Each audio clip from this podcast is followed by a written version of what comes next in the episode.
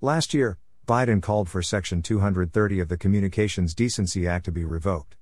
The law, which Biden voted for in 1996, protects interactive computer services from being held liable for the vast majority of third party content. In recent years, the law has become a popular target of conservative lawmakers, who allege that the largest social media companies implement content moderation policies that stifle conservative speech. Biden and some other members of the Democratic Party have different concerns. Biden cited online misinformation as motivating his call for Section 230 repeal. There is no editorial impact at all on Facebook. None. None whatsoever. It's irresponsible. It's totally irresponsible. Bruce Reed, Biden's chief of staff from 2011 to 2013 and current deputy White House chief of staff, has expressed concerns about Section 230, noting that the law hurts our kids and is doing possibly irreparable damage to our democracy. Harris supported the most recent amendment to Section 230, the Stop Enabling Sex Traffickers Act, SESTA, and allow states and victims to fight online sex trafficking act, FOSTA, package. SESTA slash FOSTA added content associated with sex trafficking to the list of Section 230 exceptions. While no doubt well intended, the law resulted in harmful unintended consequences. When considering Section 230 amendments as a means to address the harms associated with online speech, White House officials and their allies in Congress should proceed with caution.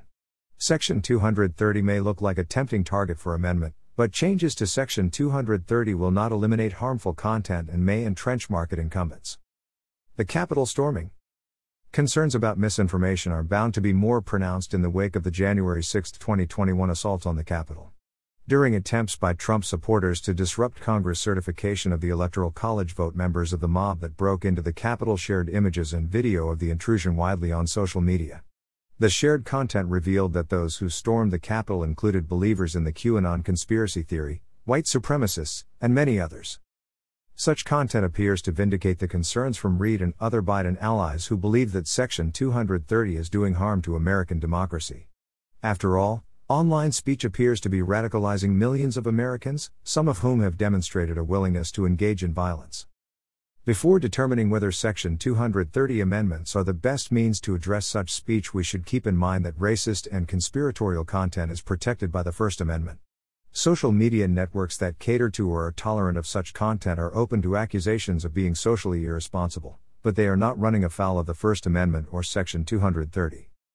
Many of the largest social media companies have faced criticism over their treatment of conspiratorial and political extremist content for years. Shortly after the Capitol storming, Facebook, Twitter, and YouTube took steps to remove a wide range of content, including accounts run by former President Trump. For many, these content moderation decisions were too little too late. Section 230 and extremist content. Legislative attempts to condition Section 230 protections on tackling extremist speech will quickly run into a stubborn constitutional barrier. The First Amendment prevents the government from compelling a private company from favoring one category of legal speech over another. Accordingly, a Section 230 amendment that makes the law's liability protection contingent on the moderation of legal but awful speech would be unlikely to survive a constitutional challenge. Social media firms are well within their right to remove extremist speech, and Section 230 prevents them from being sued when they choose to do so. In addition, social media firms can host conspiracy theories as well as extremist content. Not long after the attack on the Capitol, AWS severed ties with Parler, a social media site used by many of the Capitol insurgents. Apple and Google ceased hosting Parler on the Android and iOS app stores. Shortly after the Capitol attack, the most popular social media firms took action against content associated with the incident and claim of election fraud. This content moderation and, and the action AWS, Google, and Apple took against Parler prompted encrypted chat services Signal and Telegram to experience a surge in new users. The move to encrypted services is not a surprise. Encrypted services allow for users to communicate with one another without the service or law enforcement being privy to the communications. These services are not ideal social media replacements. Social media platforms are designed such that users can express themselves to a wide audience. Encrypted services do allow for group chats, but they cannot replicate the social media experience of Facebook, Twitter, and YouTube. Unintended consequences. Lawmakers could amend Section 230 in such a way that it would encourage social media platforms to be more aggressive when it comes to moderating content. As I have noted before, Boston University Law School's Danielle Citron and the Brookings Institution's Ben Wittes have suggested making Section 230 protections contingent on platforms taking reasonable steps to address unlawful uses of their services.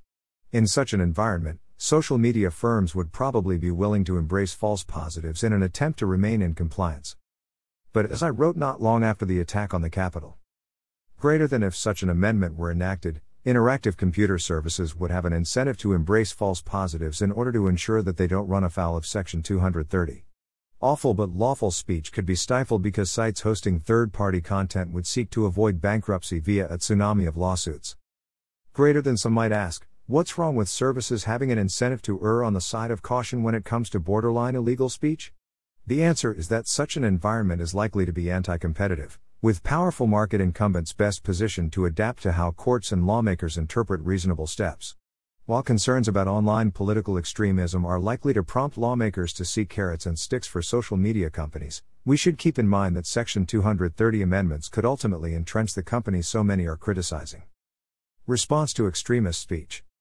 It would be inappropriate for the President and lawmakers to look to Section 230 amendments when thinking about how to address the spread of misinformation, conspiracy theories, and extremist political content.